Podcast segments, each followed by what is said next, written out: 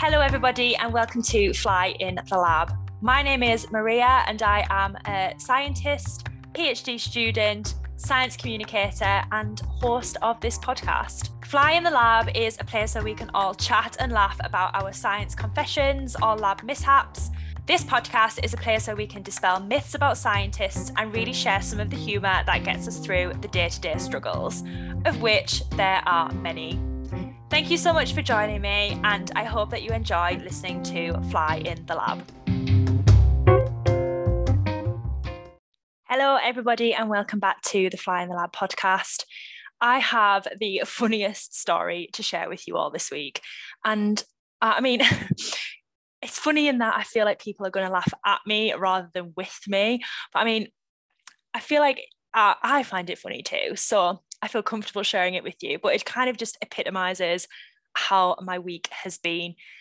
So, we had some important people coming to our labs to have a look around, and they were giving a presentation about some work that they've been doing in the Northeast. And we have some people from their company who are currently working with us at the minute and they wanted to kind of give us a bit of a brief about you know where they're investing their money things that are coming up in the future and we had a pizza lunch so the university had brought in pizzas for people to have while we were listening to this talk now I am a known people pleaser. I don't like to sort of make a scene. I don't like to make a fuss. And I am gluten free.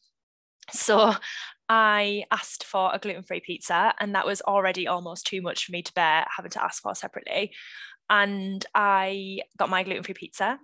It did not come sliced, so I had to pull this pizza into pieces with my hands. I was getting grease everywhere in front of all of these like really important delegates, and I was just mortified. But then it just got so much worse in that I decided it would be a good idea to run down the stairs because I wanted to get out of everybody's way.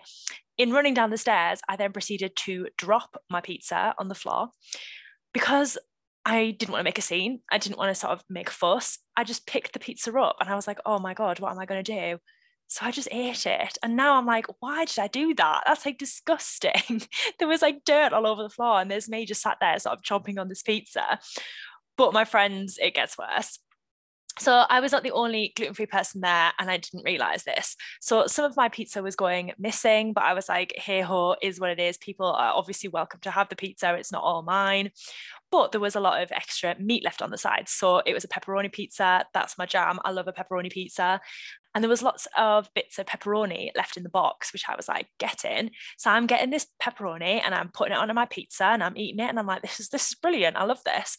Uh, I'd like to say I'm already not looking great because most people are having one or two slices i'm on my fifth slice at this point i i when i eat i eat okay i don't just have one slice i'm i'm hungry i'm eating to be fed so i'm having these exercises of pepperoni and it's not until the end when i see one of the senior lecturers picking off pieces of pepperoni off his pizza and throwing them into the box where my pizza is, that I realise I've been eating the leftover pieces of pepperoni from his pizza. I mean, I feel like if that just doesn't epitomise who I am as a person, what does? It's just been, and I just feel like that that just that tells you what my week has been like in general. Things have been going wrong. I've been doing stupid things and it's just not been the one. So I felt like I wanted to just share that before I started the podcast because it's a funny thing that's happened to me. And I thought, well, you know, this is a place where even I can get things off my chest. It's not not just about getting confessions from my guests. I'm allowed to confess things too. So there you go. That's something that's happened with me this week. Um, I hope that you've all had a better week than me. But at the end of the day, I had some pizza. I really enjoyed it. I listened to a few good talks all's good at the end of the day. All's good.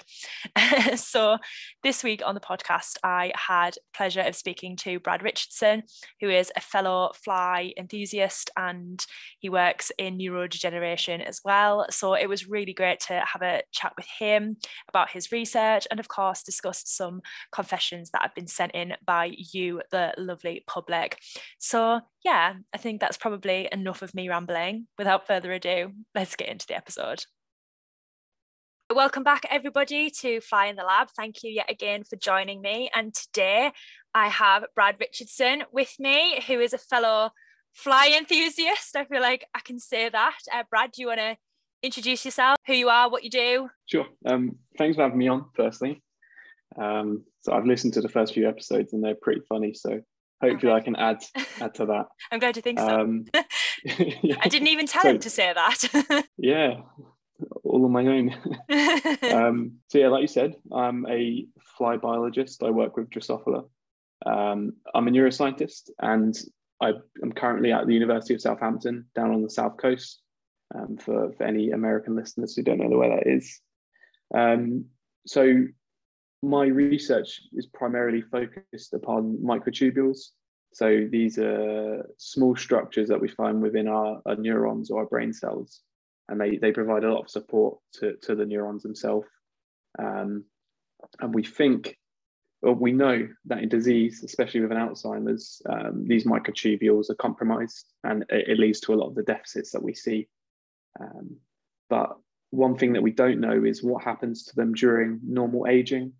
So a, a lot of people know that the biggest risk factor to a lot of disease is the age of the individual. So, what my project is looking to find is whether the microtubules are degrading with age, and if they are, does that lead to an increased vulnerability to disease?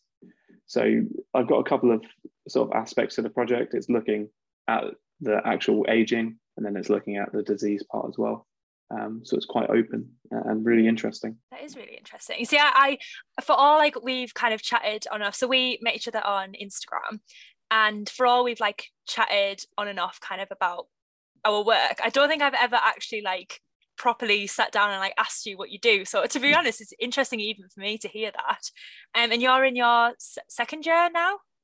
Yeah, so I'm what uh, a month, two months into my second year. Um, had my sort of first year confirmation thing recently. How did that go? I feel like so I'm for anybody who's kind of listening who isn't kind of aware of the process of PhDs, normally you have every year kind of around your start date something that's like an annual review or like a progress review or some sort of like mini viva viva whatever you want to call it um, and it's kind of where you sit down with your supervisory team and normally somebody sort of either external who's either in a different department at your university or is say like an external partner who's funding your project and you kind of update them on where you are with the work and how everything's going. And it can be a bit stressful. Um, i just had my second year annual review so i've just gone into my final year and it was terrifying. It was i don't know if i just like build these things up in my head but I just kind of felt like I was going to go in and I was going to be like, right, well, this is what I've done. And they were going to be like,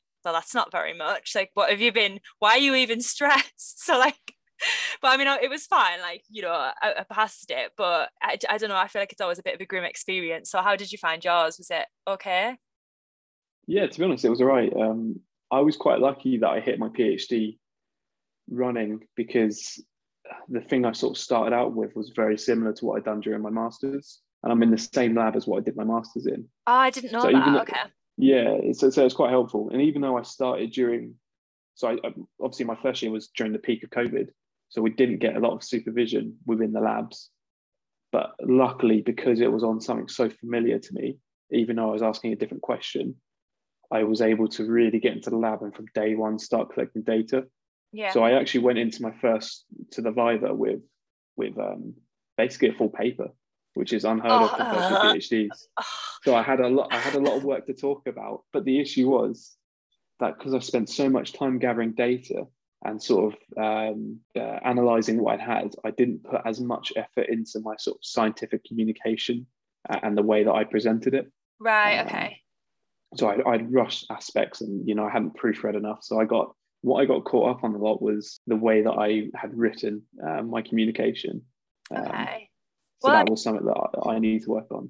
As far as things go, though, for improving on, like that's something that's very attainable. And I mean, I mean, you probably heard me like gagging halfway through that. It makes me, I'm so jealous that you've got like a paper just ready to go. Like you've been absolutely smashing it. That's like amazing. I'm so jealous, but like it is amazing, and obviously like massive well done. But I mean, like yeah, you can improve the communication part of it anyway. And I think, I mean, I was talking to one of the new PhD students in our department about this earlier today and she was kind of saying that she was a little bit worried because she's kind of again like you've just been saying and i was very similar hit the ground running as soon as they started in terms of gathering data. And she was like oh i'm just a little bit concerned about how that's kind of going to come across and when i get to final year like everybody else is doing their literature reviews right now. And i was like nah don't worry like we all move at such different pace. I don't have a literature review yet because i straight away just started working with the flies and gathering mm. data. And I was like, don't kind of put too much pressure on yourself. And like what you've just been saying, like maybe you didn't put too much emphasis on the science communication, but by the time you get to like the end of your third year and your actual Viva, you're going to be fine with that. So don't worry about it too yeah. much. It's not bad. I mean, I'm told a lot of the time that you won't get a lot of your meaningful data until your final year anyway.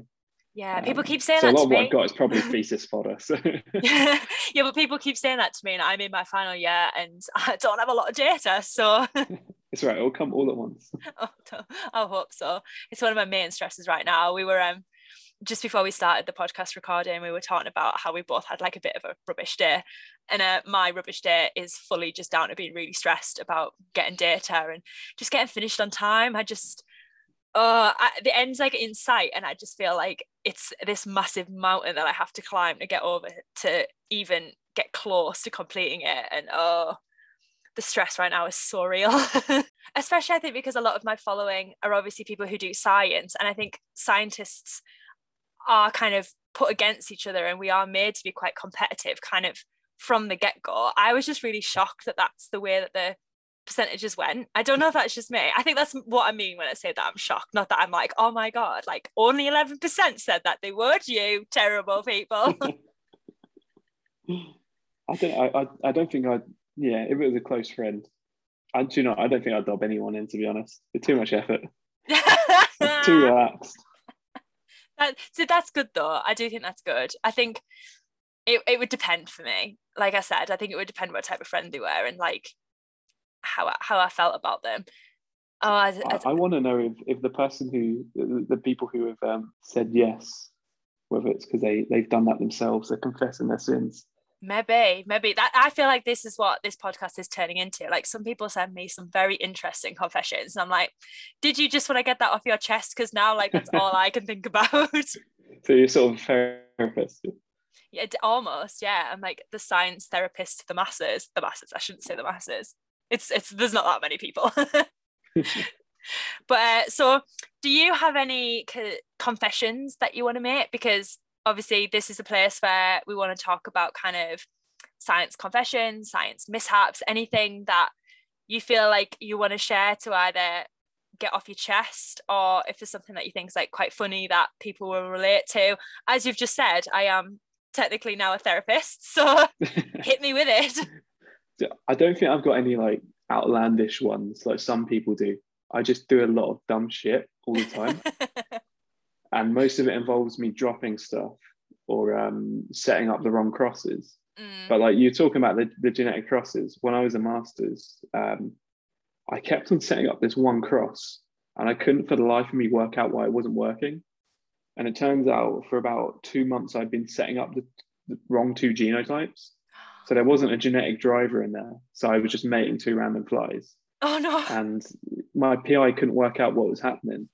And I just kept on every time the every time I go and image them and the the protein wasn't there, I would just say uh, I didn't have anything to image because they'd died off or whatever. But it turns out I went back and I was mating the wrong flies the whole time. Um, and I, I, I did that quite a lot during my masters. So maybe it's because I'm not reading oh, reading the labels and understanding. I mean, I do feel like that is easy to do because I've done that before as well. More often, it's because I maybe get like a virgin that isn't a virgin mixed up. So when you set up a genetic cross, it's quite important. Um, this is obviously not for you, Brad. This is for the listeners. Let me uh, tell you how to do your job. No. um, so if you set up a genetic cross, you need to use virgin flies because you don't want female flies that have kind of leftover sperm from a male that is not kind of from your desired stock that you want to mate them with.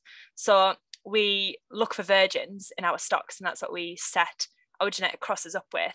So whenever I make this mistake, it's normally because I've put in a fly that's not a virgin, and then the progeny will be like all wacky, and I'm like, mm, you don't look like what I expected you to. And then I'll like I was just outright setting the wrong ones. So So, did you- wasn't did Did you tell anybody? Like did you tell your PI in the well end? the, were you the just worst like thing was that wasn't my working? master, well my, my PhD student kept on getting the blame. No, oh no.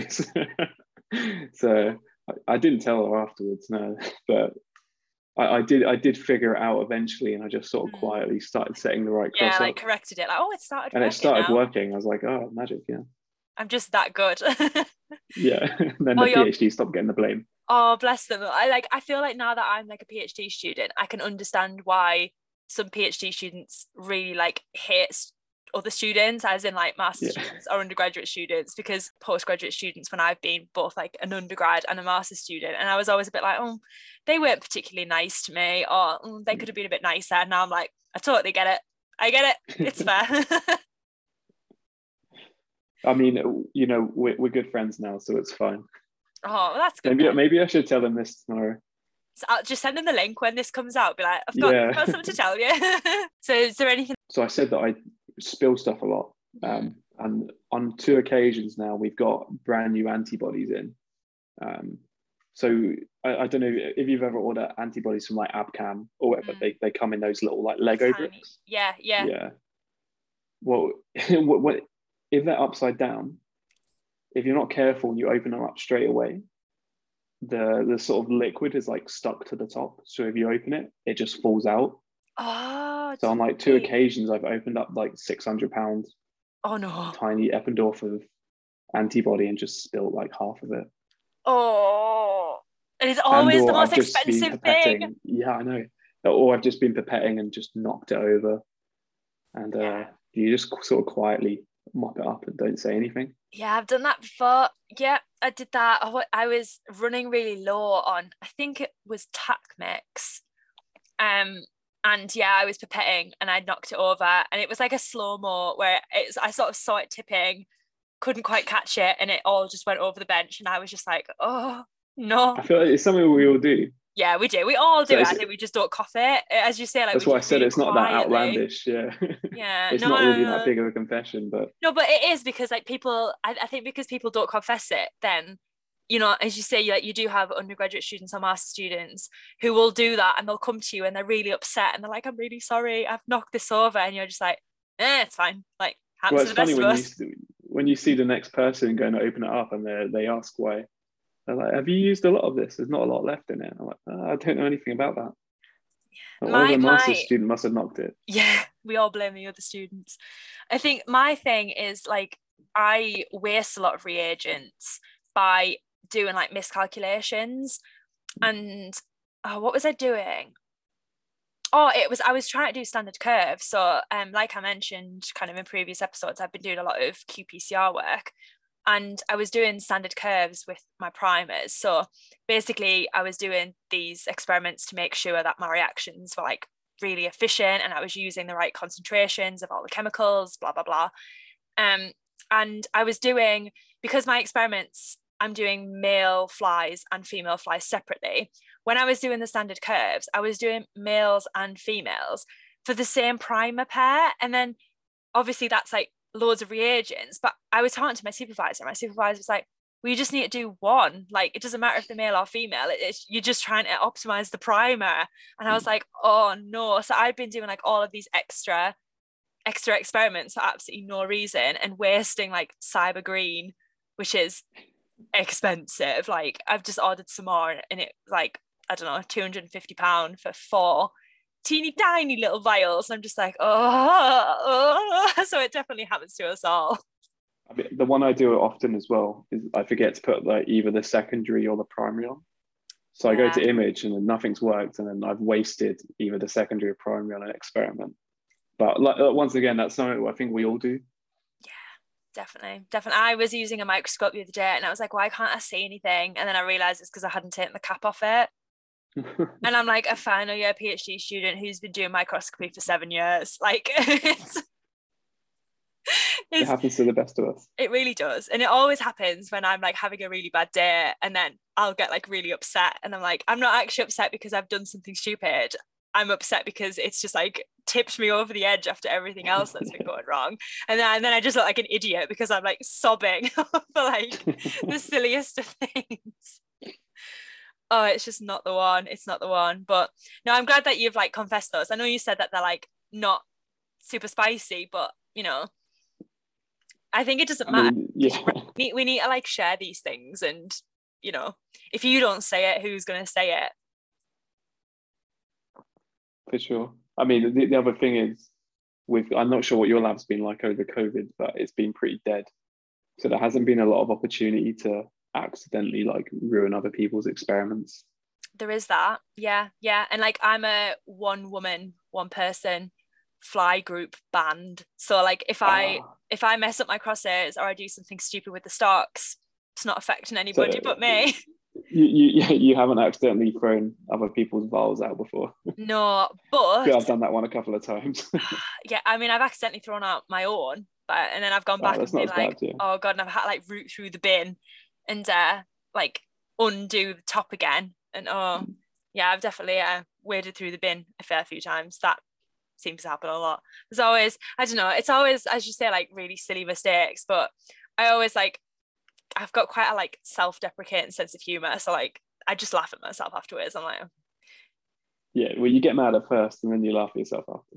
Yeah, it's the best way to be, which is a good segment into our confessions because this first one I feel like you'll resonate with this because I, I don't know why. I just feel like this is something that you would do. and this might really offend you after I've read this it. This might offend me. Yeah. You're going to be like, no, Maria, I wouldn't. Uh, I think I probably would have done this. So it might make you feel better. But okay. So this is confession number one. And this is, it's slightly left field. It's nothing really to do with like flies or anything that either of us do. But I'm sure you'll be very familiar with this experiment when I start talking about it because it's a pretty popular one among scientists. So we were four friends in the lab and decided to scratch our teenage curiosity itch about what happened when you mix sodium with water. Now, it's well known that sodium explodes when it comes into contact with water, but we didn't really believe it and didn't know what to expect. So one day we decided to drop some sodium into a beaker of water, and it turned out it was actually the perfect amount for an explosion and all we remembered was a big boom as a mushroom shaped cloud formed above us. Turns out sodium and water really do react violently. We should have listened to our teacher. Fortunately, none of the classmates got a scratch, but our teacher was very annoyed at us. Do you know this? Yeah, you're bang on. That's something, something yes. I knew it. I was really nervous.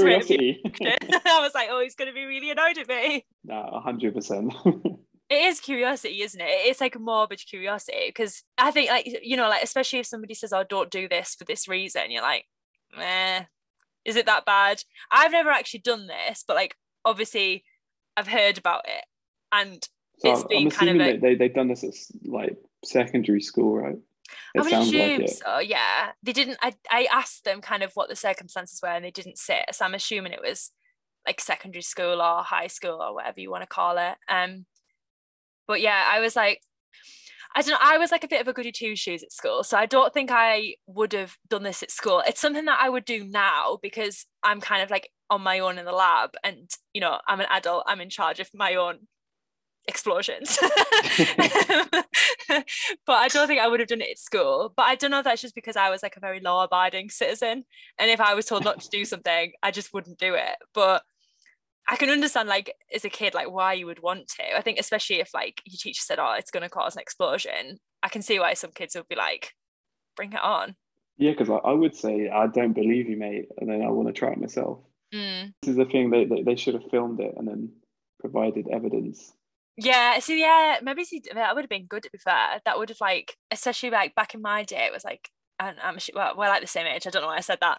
And like, and like yeah, on like like MSN was like what we used to use, yeah. and I can just imagine that video like bopping around on like MSN Messenger. Just oh, that would have been good. And we did a heart dissection at school, and some of the lads took like bits of the heart home, um, and like they were like flinging it about after the lesson. I remember that being like probably as grim as it got in terms of like people doing stupid things, but I don't think we ever did anything like making explosions. I think we we burnt some Wotsits once to see like how quickly it burned and we did a jelly baby as well. I mean, I can't remember what what it was even for now. So that's like how much it stuck in my head. I, I, I just remember burning Yeah, them. I think we did that as well. It was mm. to look at like um, the energy capacity of different yes! Fats or something. It was. It was yeah. like the redox reactions. Yeah, that's the one. that one thing that I did in A level chemistry that I've never used since.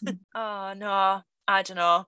I can I can see that happening. Like sometimes I get some confessions in and I'm like, oh, that didn't happen. But I, I think I can see that happening. I mean, I'm pretty sure PhDs do stuff like this as well. Probably, yeah. I think yeah. I probably would now, as I say. But then I think a lot of things like this seem to happen. Like I was in the labs. This is when like the master students were in. Maybe last year. No, that was COVID. Maybe it's the year before. And somebody had been using something in the hood. I can't remember what it was. I want to say chloroform, but maybe it wasn't because they then just left a vial of it open in the sink and that they're like supervising students sort of came in and was like kicking off like yeah. label everything and like if somebody poured this down the sink there could have been an explosion and I was sort of zipping about in the background like oh but I can see it like if, if as like I mean as you said like you're you're getting some master students soon aren't you? And like I do a bit of teaching now. Um I don't know do you do any teaching? Yeah, yeah, I do a bit teaching. Yeah, so like I feel like now, now that I've started doing that, I can see it from the other side. And like if somebody in one of my lessons did that, I'd be absolutely foaming mad. That's the thing is I'd find it funny. Would you? We're very different, yeah. very different styles of teaching here, Brad. but but I mean, I suppose the, the difference is, are we the one who gets bollocked then? Probably. We were if, in charge. If, yeah, if we're in charge. This is the thing. Like I was teaching a lab the other day where people were taking their blood, and I was like, I've just read it was like a, a, a, yeah yeah but it was like a moment where I was like oh my god I'm in charge. All these people are like stabbing themselves with like it's like those the little oh it's like a little plastic thing and it has a little needle in the end and you sort of oh, like a little finger yeah. Yeah that's what they were doing and then they were like milking their fingers to get the blood out.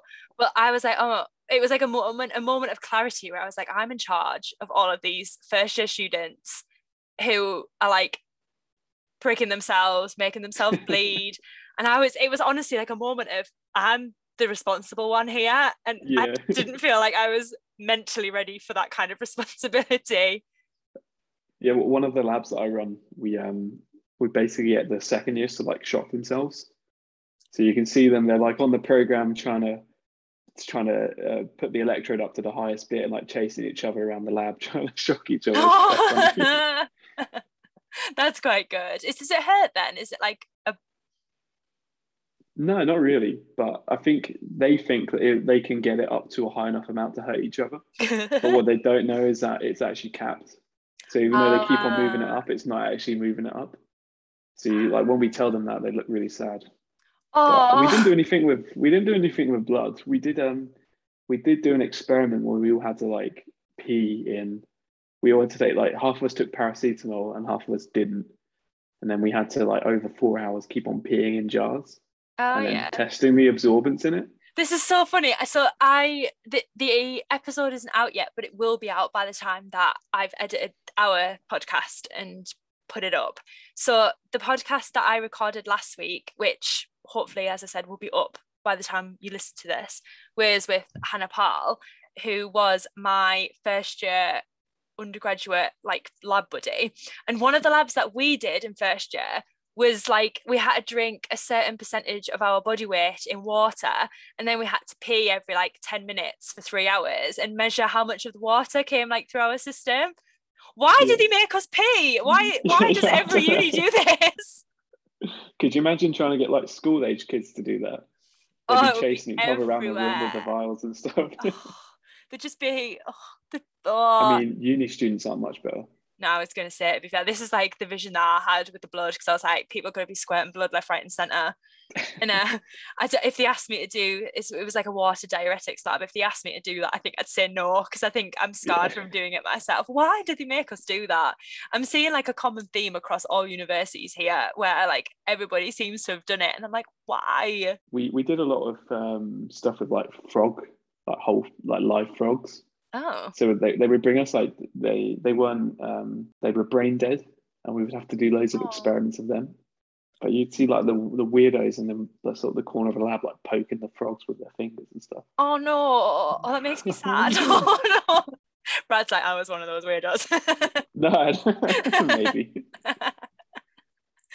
Oh, that's awful. I feel like they sometimes pick out like the strangest experiments for us to do. And I swear they do it as like some sort of bizarre punishment. Like we had to do one with like guinea pig ileum where we were I think we were like putting steroids or something into the water where these like ileums like- like bits of intestine were and we had to watch and see whether it like contracted or dilated and I just remember sitting there watching this like piece of intestine like shrivel up and then get bigger and shrivel up and I'm just like oh We did that exact experiment as well.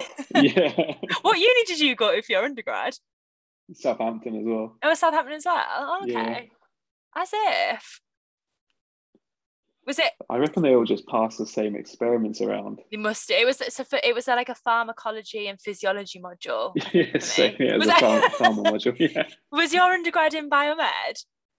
Nah, neuroscience. Oh, okay. Yeah. So But I was in. took so I took pharma modules. Right. Okay. Maybe that's why then, because so I did like biomed, and that was like the. It was a a required module, but the pharma students did that one as well. So that would make sense. Yeah, it, it was called like um Finkleman or something like that. It was named after a famous scientist. I mean, That, that might than be why it's done everywhere. Yeah, I don't know. Maybe, maybe it's famous and we're just totally oblivious to it. yeah. Oh, as if I didn't even know that. See, I'm learning things. This is like a good reason why I do this podcast. I'm like, oh, I'm not the only one who did these like really bizarre things. Uh, but no, uh, that's good. Thank you for your insights on that. I think that was quite interesting. Um, I think we'll move on to confession number two. Again, this one's a bit left field, but I don't know. I just thought this one was really funny. so I had just finished a really long day in the lab and needed to get some dinner. I drove to our local grocery store and parked up. I was eager to get home, so quickly picked up some groceries and hopped back into my car. As I was reversing out of the parking spot, I wasn't really paying attention properly and unfortunately reversed into the car behind me. I felt terrible, so went back into the grocery store to report it. They announced over the tannoy, can the owner of a black pickup registration blah blah blah please come to the first to the front desk. to my absolute horror, who walked around the corner to claim the car but my PhD supervisor? oh no. That's tragic. I'd die. I just, I'd want the world to just like swallow me up. I think my my PI would kill me. Yeah. I, I don't know. My so I'm not sure if my PI would kill me, but I think she'd be pretty upset. I don't know. I just feel like it would be really awkward as well, being like, oh, so see you on Monday. Uh, send me Yeah. details. like, Yeah, but like, yeah, what do you do after that? Does the, do they do they then bill you for it, or do they let you off of? I suppose it depends on your relationship with the PI. yeah, and like, I don't know. Is it really bad of me to think this? This is probably going to be really bad, but I'm going to say it anyway because I like to play a devil's advocate. You know, if you're a PI, you're normally fairly high up at the uni. You're probably getting a decent wage. You can probably afford to fix your car. If you're a PhD student, you're probably skint. You mean, know, I know that the insurance company is probably going to pay for it, but like, if you're a I wealthy mean, PI, the, the, the way I think about it is the PI gets their money because you do research for them. So maybe as like a like Christmas bonus, they can just pay off the car. can you imagine But yeah, you're though, completely like, right. We're we're all on like below minimum wage, and they're all earning like tens and tens of thousands. Oh, and then you're just like, yes, I'll like, pay for that like five hundred pound scratch in your car. Like, oh, I don't know. It's it's a hard one. I think if you were like a really nice PI, you would maybe be like, look, don't worry about it. But then if it was anybody else, of course, you would probably be like, yeah, absolutely, like fix my car for me. So may- maybe he's like they're well within their right. No, they are. I shouldn't say maybe. Like they are well within their rights to make you pay for that. Yeah. But I mean, it's pro- it's probably better than reversing into a complete stranger. Is it Brad? Is it? I don't know because when, it, when it's a stranger, they might like go for insurance and and muck up your insurance. But if it's someone that you know, they might just let you pay for it under the table. There is know. that, isn't there? Yeah, because you can't. Yeah, you're not like supposed to do that, are you? But like, I guess you could do that anyway, can't you? Where you just like will like sort Yeah. it out outside of the Like- insurance companies. If like say if you reversed into my car, I wouldn't phone my insurance company up and be like, "I'm Marie, I'm fucking broke my car." you wouldn't be coming back on the podcast. No. Uh, it is. I think for me though, it's like the thought of what would you do the next week? Because if you have like a really good relationship with your PI, then I think you could probably just laugh about it. But if you don't have a good relationship with them, or if they're like quite standoffish, that's gonna like severely damage your relationship well, with them. you know, I'm pretty sure my PI thinks I'm an idiot anyway. oh so I don't no, think that would help my cause at all. I'm sure he doesn't. No, I, I don't know. We'll, we'll wait and find out. Oh, but I mean, maybe just like don't reverse into his car and test that theory. And Yeah, that's a, that's a good starting point. I just I feel like like good good for whoever it was. I mean, I do know obviously who it was who submitted this. I can't remember their name, but you know, good for you for going in and like confessing to it because I think a lot of people would probably Yeah, that's the other thing. drive Do, do you know what? Half the I reckon more than half of people would just drive away. That should have been my poll of the week. Yeah. Nothing to do with science, but uh, would Especially you if you're leave a that? PhD and you have no money, you'd be thinking, "Oh, do you know what? I can just probably get away with this." Yeah, because your insurance would go through the roof, wouldn't it? I mean, I'm not saying you should, but yeah, we're not you know. condoning that, but Yeah. also like cough cough wink wink, you know? Oh man, I mean, would do you think it's worse if it's a PI compared to say somebody else in your lab group? um, yeah, I think it is Mm. because it's sort of a representation of how careful you are. Well, I don't know. It depends on your relationship because you could have an you could have a bad relationship with like a postdoc in your lab, and they might take it the bad way. And it depends on how much you see them each day. Like some people might see their PIs once a month, and some might see them every day. So I suppose that makes a difference as well. that is a good point. I hadn't thought about that because you're right. Like if you see them every day, I think it might be a little bit easier to like just shrug it off because it would soon become old news. But yeah, if you only see them kind of in like a really formal meeting every now and again, you're going to be a bit. It's going to be a bit awkward you, for quite you've a just got to force a joke. Just the next time they come like, oh, "How was your car, mate?" You know. oh no, I couldn't. Oh, I'd be like turning up to my next meeting with like all the hand baked goodies and like kissing no, you're supposed to make the best out of a bad situation by just making it funny instead. Yeah. Like a coping mechanism. Which is, I mean, basically what we do with everything, really, isn't it? Like something goes Yeah. wrong, you just you've got to laugh, otherwise you definitely cry. It's definitely not the one, but yeah, I don't know. I just thought that was like, I don't know, like a It's an interesting one because I was expecting it to be something they'd actually done in the lab, but then you forget about those sort of outside interactions that you have. Yeah, you do. your, like, yeah, because like I mean, my supervisor lives like quite far away from me, so I wouldn't really expect to bump into her like in the supermarket or something. But yeah, like if you Yeah. do live in the same place where, you know, in bigger cities I'm sure plenty of people do, then yeah, I, I can't I don't know, I don't I don't know if I'm just like a bit of an awkward being about stuff like that. Like I have bumped into people who I work with in like Tesco and stuff. And I just feel really awkward. I'm like, they know what I'm buying. I'm like, why is that weird? Like, so what if they know that I'm buying broccoli? Like, It's like when you bump into your teacher when you're at school. It's just really awkward. You don't know, like, sorry, not when, not in school. When you bump into your teacher when you're in like Tesco or yeah, something. yeah, yeah. Yeah, it's always a bit of a weird one. I don't know. I feel like like I always find it a bit strange if you bump into them while you're doing like really boring life stuff. And I don't know why that bothers me more than anything else. Like it would really make me uncomfortable if I like bumped into somebody who I work with at like IKEA. And I don't know why. I have no like reason for that other than I don't know. It just what about like you, what about you bumped into them like halfway through a night out, like absolutely steaming, and you bump into your PI? I can imagine nothing worse, honestly. I oh I, I just can't. The the thought of it makes me feel physically sick. But there are some people who go out drinking with their PIs. Yeah, mate. Well, because Livy was talking about this in her episode, and I was saying like I went to my PI's husband's 50th birthday party, and like I had an amazing night. Like I had a really good time, but I wasn't like absolutely steaming drunk. Mm. I like oh I just can't. I don't know what I would do. Like I think it's because like I wouldn't want to be wildly inappropriate and like flinging my arms around them and like giving them like massive hugs and being like all pally. Oh, I don't know.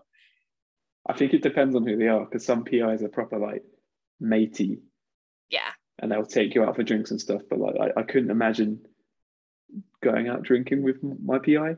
Yeah. Yeah. Some of them, like, especially I think I talked to a lot of people and they're like, oh, we went to this like conference and we all went out on like the lash. And I'm just like, oh, no, like, I'd want to go for like a very civilized dinner. like, no, that's the reason you go to conferences.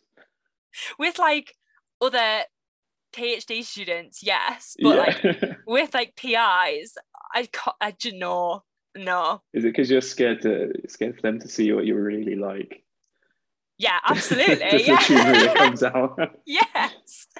Because like I feel like I would just be like really as I say, like I, I just get very like like lovey and I'm just like hugging and telling them how much I like care about them and I'm just I can't. Oh no, it's See, making me yeah, feel weird. I'm like at work. I try and be as professional as I can when I'm working with my supervisor, and they get like a very dulled down version yeah, of me. yeah. So I don't think I want them to see the the real Brad. Yeah, but then I, I really my my supervisor is like asked to come on like the podcast, and I would like to get her on the podcast. So like oh. like if I'm chatting to like some juicy confessions with her, that's like taking it to the next step. Yeah, maybe I you should know, get some like proper raunchy confessions. Uh, yeah, I do, I do feel like I would maybe go out drinking with her. I just don't think I'd want to get steaming because I wouldn't want to make a fool of myself and then her remember it the next day. If we were both steaming, fine. I'm That's okay fine, exactly. Yeah. but what about if it's if it's like another super like another professor, a professor. or- absolutely not. a, No. le- a lecturer in your building? Because there were like four or five in my building who I'd happily go out drinking with, yeah, I think it, my yeah. PI. yeah it would depend who it was and like what my relationship was with them because like i have friends now who are lecturers but they did their phds like they've just became lecturers from their phds and like i knew them when they were phd students so yes i would with them. But if it was like somebody like a, another lecturer who i maybe don't know as well or i think it's all to do with like who you see as somebody in like a position of power. And like Yeah. a lot of the professors like i love them and i love talking to them and like i'll chat on to them about anything. But equally like i do feel like i still need to be like very professional with them because like at the end of the day there might be people who offer me jobs at some point so but sometimes you can't help it, like the, the Christmas party at the end of the year. yeah i'm the whole department. I'm I'm conveniently missing the Christmas party this year because I'm going to be on holiday. Um, and Oh, no. I'm a little bit like, oh, what a shame. Never mind. It's all right. Well, like when you when you pass your PhD and you have your like Viva celebrations, I'm sure they'll catch you out. Probably because if they're buying me drinks, I'm not going to be saying no, and I'm Yeah, going to be exactly, like so yeah. happy that yeah, no, that's that. But then I'm like, oh, it's fine because I've like got my PhD at that point. You can't take it away from me now. I mean, and they can't give a bad reference, so well yeah there is that that's the thing as well isn't it like references i know like i do know like people who have like passed their phds and then they've like gone on holiday with their old pis because they're still like really good mates and even That's then i'm like yeah i'd maybe Yeah, go on pushing it, I like if if it was like a conference holiday then like yes Oh yeah, But- completely. Yeah, but not like uh, a. Can- where can do you they imagine- go? Like to Oh, Spain with their PI. i was gonna say like ibiza no oh it's just it's not the one but as you say like people have different relationships with their pis and i guess it just depends like what the pi is like because some pis do have a very like pally pally relationship with their students and that's really lovely that works for some people others have as you say like a bit more of a professional relationship and that is what it is so i think i'm probably going to leave the confessions there because I have a habit of just chatting on and on and on and on, and then I have to cut out like two hours worth of footage.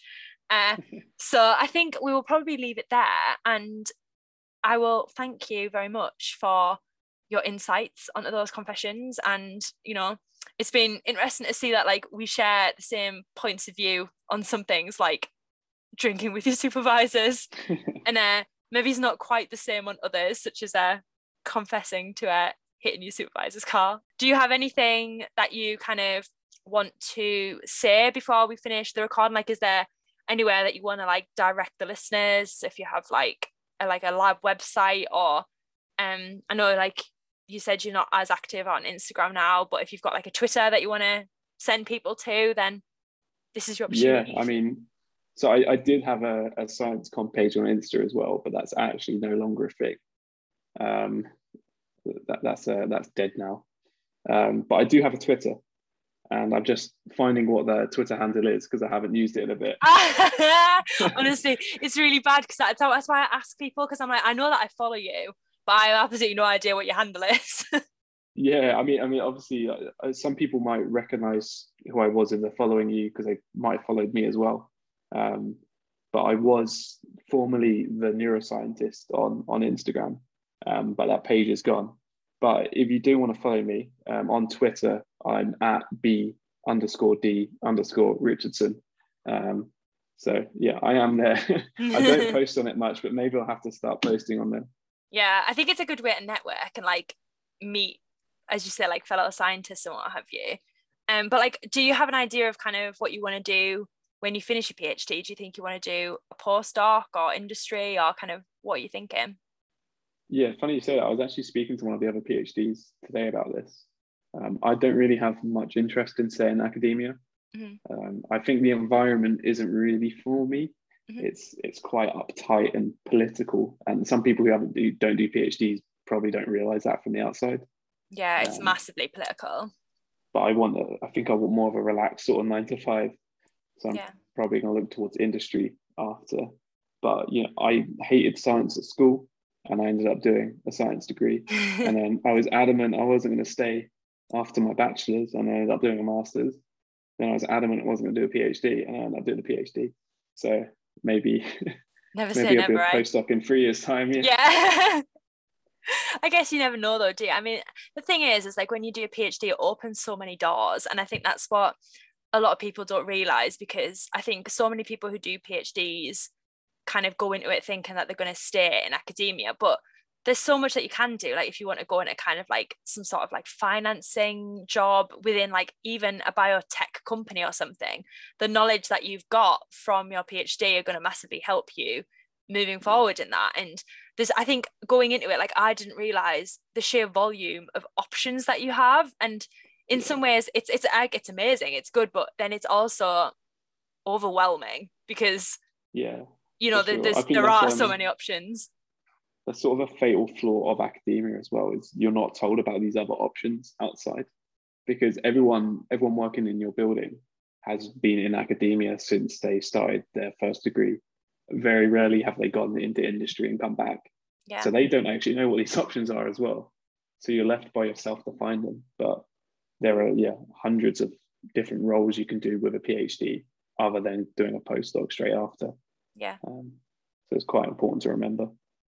Yeah, definitely. Oh well, you'll have to keep us updated and eventually post on your Twitter with uh, what you're going to do next. And yeah, I'm sure I'll obviously put all of your details in the description box, and I would definitely you know encourage people to drop you a follow and keep up to date with what you're doing because you know your research is really interesting and you know i'm sure whatever you decide to do in the future you'll be more than successful with so Hopefully. yeah no, it's brilliant. And again, like thank you so much for coming on with me today. And yeah, I hope it's been fun for you.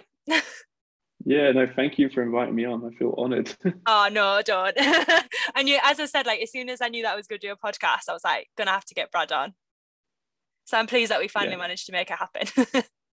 yeah, I mean, I remember speaking about it when you were thinking about the podcast like months and months ago, probably this time last year. Probably, so I'm yeah. Glad that, I'm glad that it actually happened. Oh, me too. Thank you for like encouraging it. I feel like I owe a lot of it to you because you were like, yeah, just do it. Like it'll be great. And yeah. it's far like I'm really enjoying it, and I hope that people like are enjoy listening to it. So, so you owe yeah. all to Brad, people. oh, but no, seriously, thank you so much, and yeah, thank you. Thank you.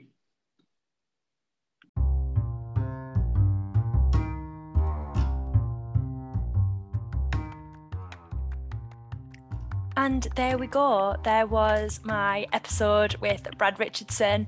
I really hope that you all enjoyed that. I really enjoyed listening to some of the information surrounding Brad's research topic.